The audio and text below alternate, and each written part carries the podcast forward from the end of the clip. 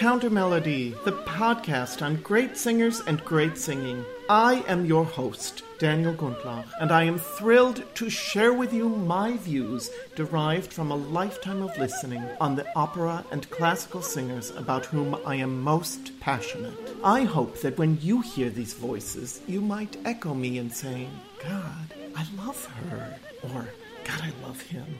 Now, without any further ado, I bring you today's episode. Before we jump right in, I want to say two things to you very quickly. One, again, is to remind you about the dedicated website, countermelodypodcast.com. That's countermelodypodcast, one word.com. I've been assiduous about putting together show notes for each episode. I promise you that if you visit there, you will find all kinds of interesting ancillary material that I'm sure you'll find fascinating. Also, what you will find on that page is a link to the Patreon page that I have created for those who are interested in being weekly sponsors of the podcast at whatever amount you care to donate per week. I would also ask that you subscribe to Counter Melody on your favorite podcast platform, that you rate the podcast, and that you pass the word on to others who might be interested in the topics we cover in the podcast. Thank you so much.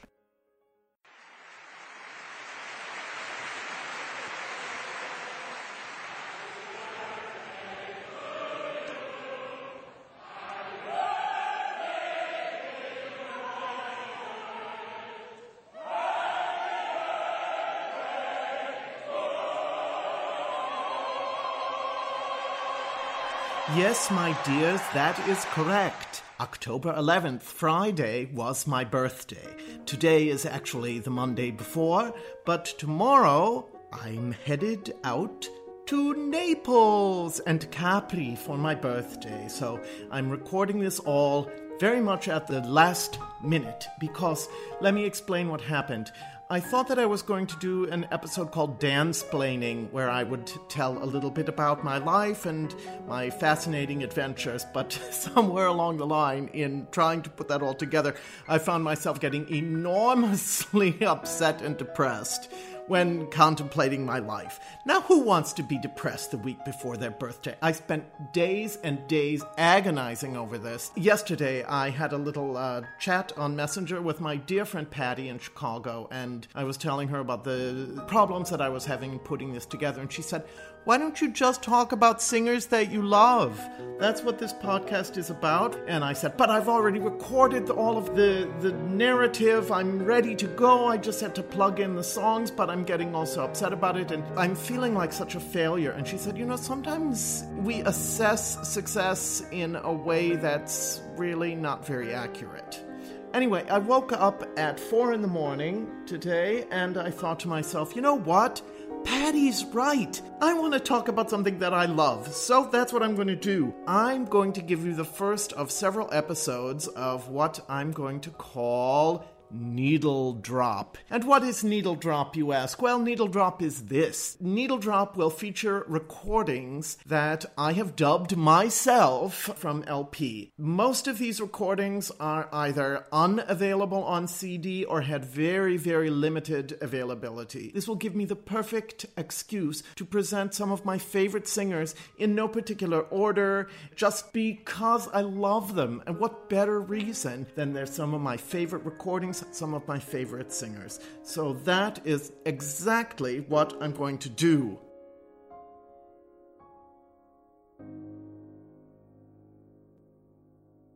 While we are somewhat on the subject of birthdays and favorite singers, I would like to pay tribute to probably my favorite baritone, Gérard Souzay, who last year celebrated his 100th birthday. Now, was his birthday recognized by anyone in the music business? Not particularly.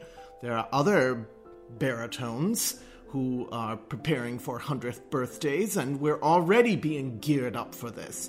We got no special Souzay box, we got no special acknowledgement, and it really upset me. If I were running the world, I certainly would have given Gerard a proper tribute. So we will hear a couple things of Souzay today. And I'm going to begin with an LP that I picked up just on the corner at uh, a flea market in front of the Marheineke Marktplatz. It is something that is actually relatively easily available on CD, but I love the idea of it anyway. And so here is Gérard Souzay singing Die Taubenpost by my favorite composer, Franz Schubert the last song of the Schwanengesang Assembly, done posthumously by his publisher. Dalton Baldwin is the pianist.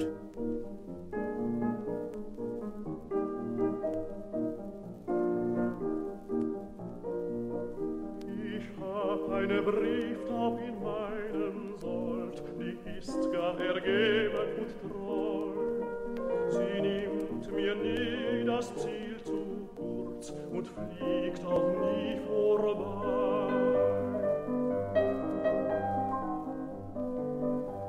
Ich sende sie viel tausendmal auf Kundschaft täglich hinaus, vorbei an manchem lieben Ort, bis zu der liebsten Haus, bis zu der liebsten Haus.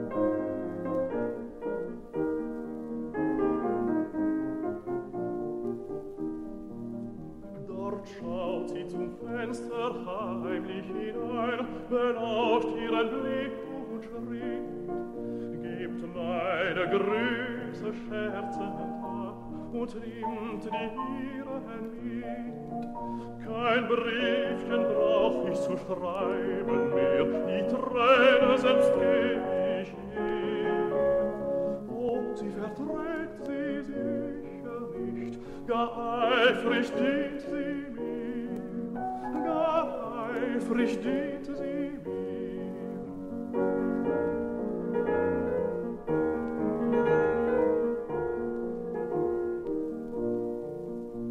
Bei Tag, bei Nacht, im Wachen, im Traum, ihr gilt das alles gleich. Wenn sie nur wandern, wandern kann, dann ist sie überreich.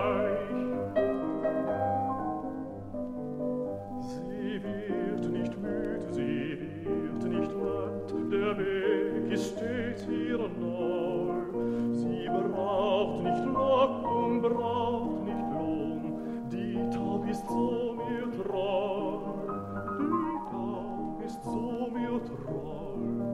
Drum heg ich sie auf, so treu an der Brust, der sichert des schönsten Gehens. Sie heißt die Sehnsucht,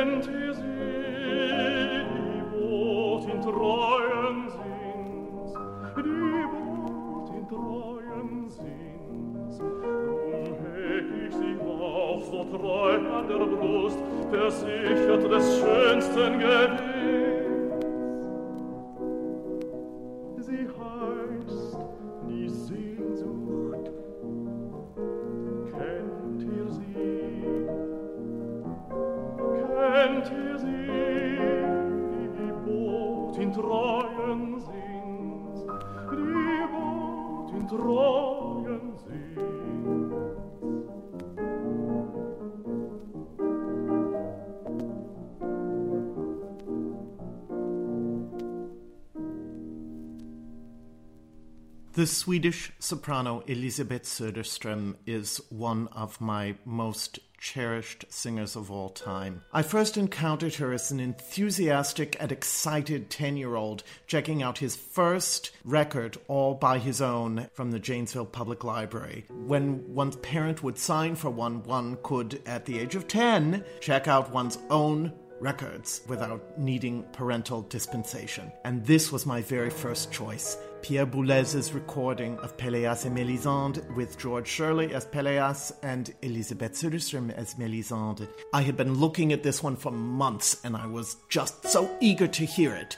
As you know, Mélisande's first lines in the opera are Ne me touchez pas, ne me touchez pas. Don't touch me, don't touch me. However, Elisabeth Söderström was very much not that kind of singer. She was a singer who sang with such passion and who drew you in and pulled you in and demanded that you pay attention to the music. We are going to hear Söderström in a rare recording from Swedish EMI from 1972. It is a fascinating recording that presents her at her absolute best. She is accompanied by the Symfoniorkestern Norrköping, conducted by Ulf Björlin, in a piece called the Neapolitan Morning Song, arranged by the Swedish musicologist, cellist, and conductor Claude Genetay. I don't know anything about this song. It does reference Naples, so that's appropriate. Wait until you hear her singing here. It's absolutely extraordinary.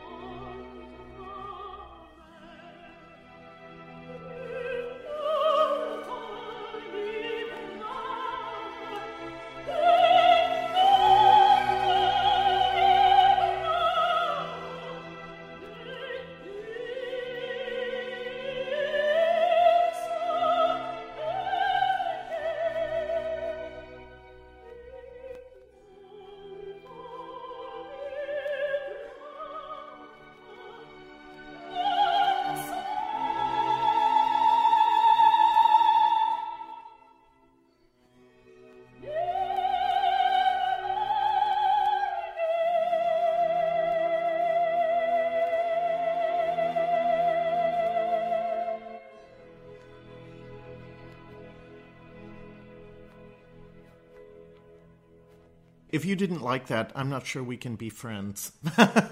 no, we can be friends, but I do hope that you enjoyed that as much as I did. I find her so extraordinary.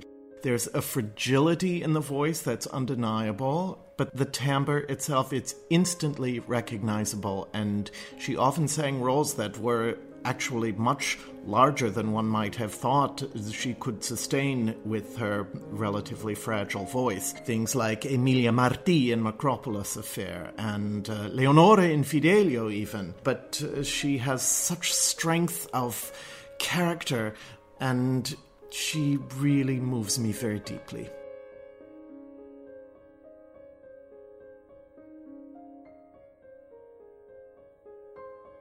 I guess it's also appropriate that that is a song of mourning because, of course, the music world has been in great mourning lately over the death of Jessye Norman. I must say, as far as Jessye Norman is concerned, I was much more of an admirer than a fan, if that makes any sense. I appreciate so many things about her. I was never particularly swept away by her singing, but there were so many other things about her. And reading people's tributes to her, how she was a mentor and an inspiration to so many people, and how she took her position as an artist so seriously, these are all things that I find so extraordinary about her.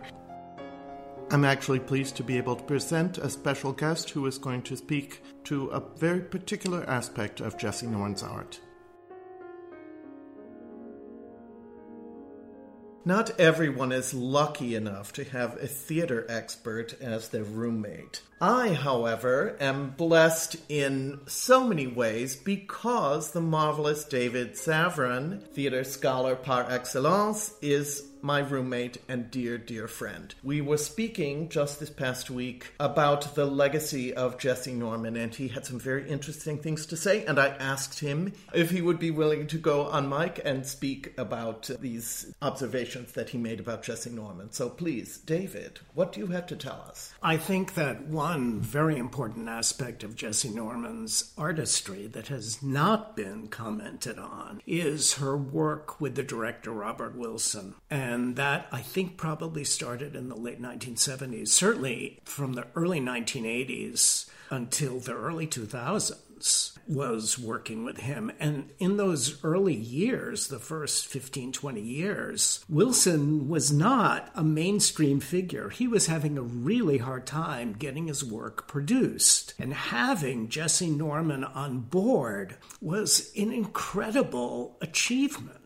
I know the their first collaboration was Great Day in the Morning from 1982, a spirituals performance staging. And it had been scheduled for BAM, and it had played, I guess it had a brief run in Paris before that.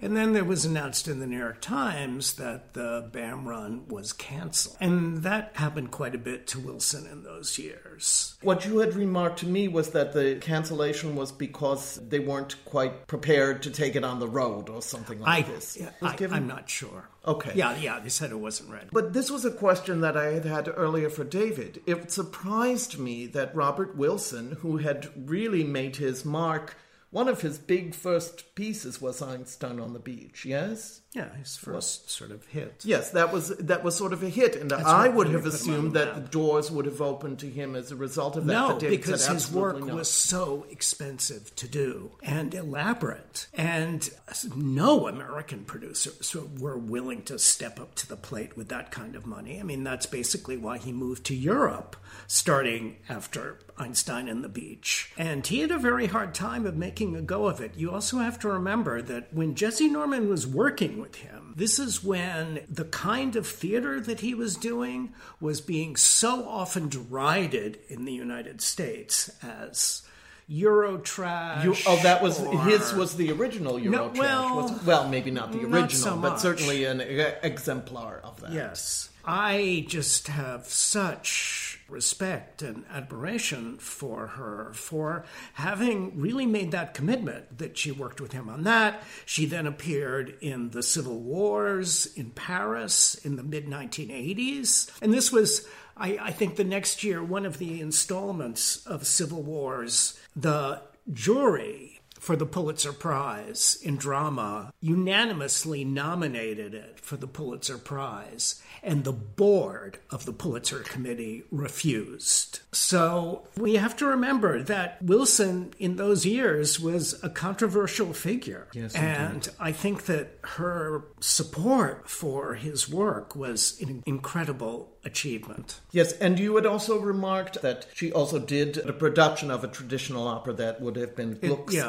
Alceste, yes? But also you had found something that Robert Wilson had spoken about. Maybe you could just tell us about that as we close out this little segment. It's quite remarkable. It was in the LA Times obituary for Norman. The writer is talking about having spoken to Robert Wilson, who remembered in September 2001 that she was scheduled to do a performance of Winterreise in Paris that Wilson had put together. In other words, a staged, a, s- staged at partially staged. Okay. yeah. When September 11th happened, she told him that she had been up all night uh, weeping, and she felt that it was impossible for her to sing that next night. And he said, Yes, that's why you have to sing tonight. And she agreed. And he said that at some point in the song cycle, she broke down during one of the songs and had to stop singing. And he said that for 10 minutes, she stood there and cried, and the audience cried along with her. And that one of the things that was so remarkable about her, he said, was her silence and the power that she had. It's hard to imagine many other singers or artists who could get away with Right. being able to stand still and weep for that long. Exactly. And as opposed to leaving the stage. Yes, indeed. So that it became a communal, shared Right. grief. Exactly. That's what's so extraordinary. I was going to only play one short snippet from Great Day in the Morning, but in listening to it, I realized it is an absolutely extraordinary document, so I'm going to present several different clips from it, which I will explain to you at the end.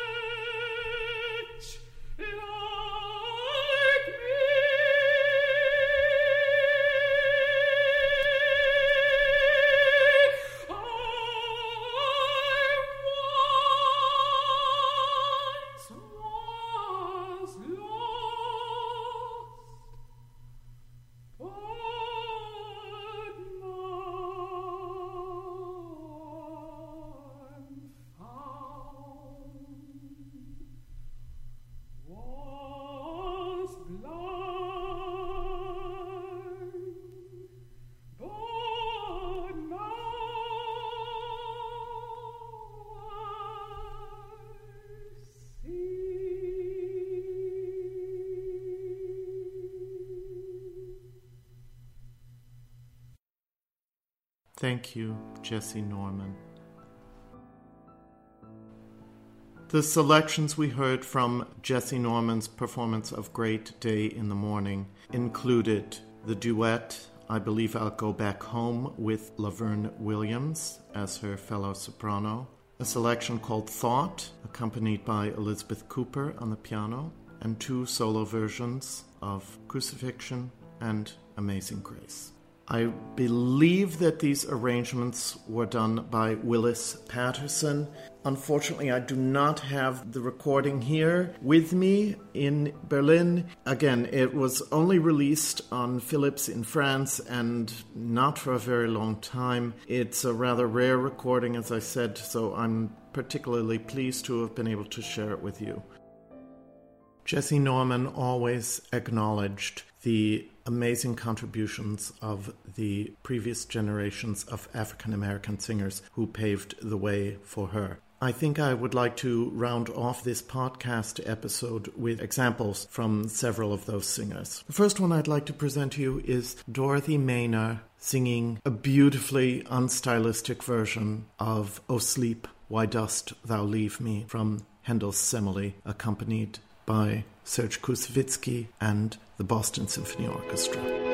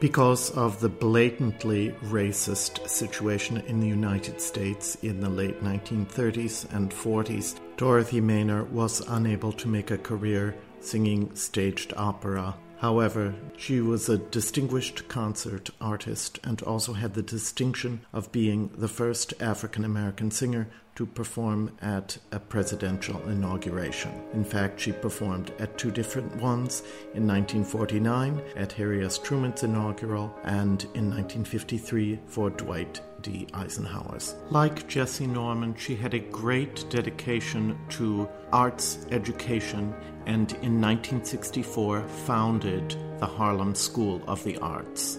Another singer who followed directly after Dorothy Maynor, who did make a career in opera as well as on the concert platform, was sublime Camilla Williams. Camilla Williams was also the voice teacher of my dear friend Janet Williams, who is featured in several upcoming episodes of Counter Melody as my interview guest, talking about her teacher and many, many, many other things. So I hope that you'll tune in there.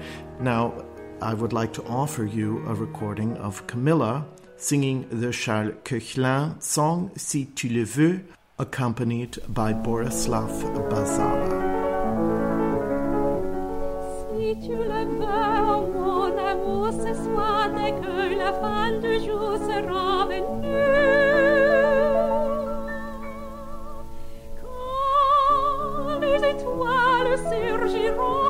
mitron et plutoro font plus de la nuit.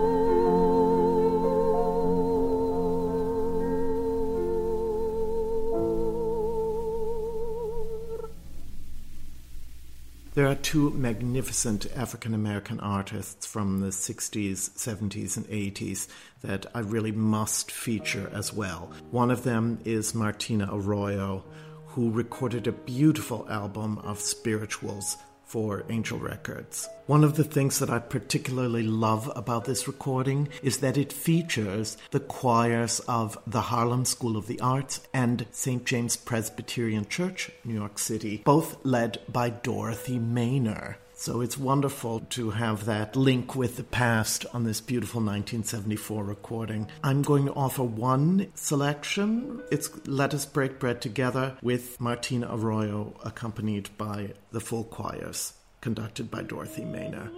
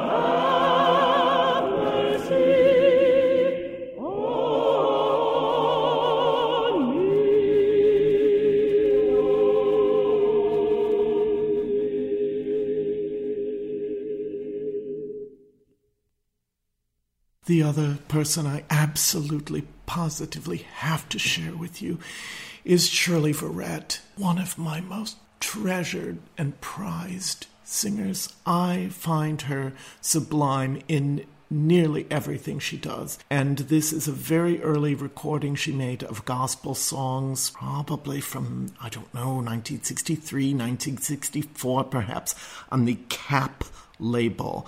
I'm going to play a portion for you of her recording of His Eye is on the Sparrow, accompanied on the piano by Peter Daniels.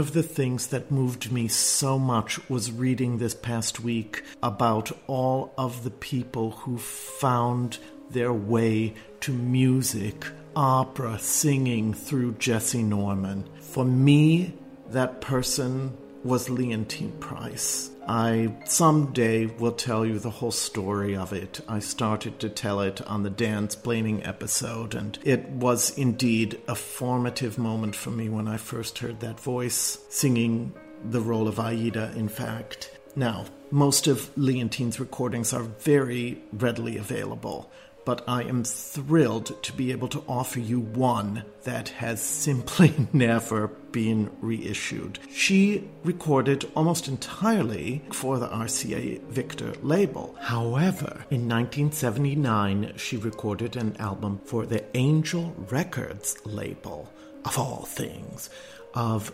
Schubert and Strauss lieder accompanied by her regular pianist David Garvey. And I bought myself a copy of it and I still have it. And she's in absolutely glorious voice here.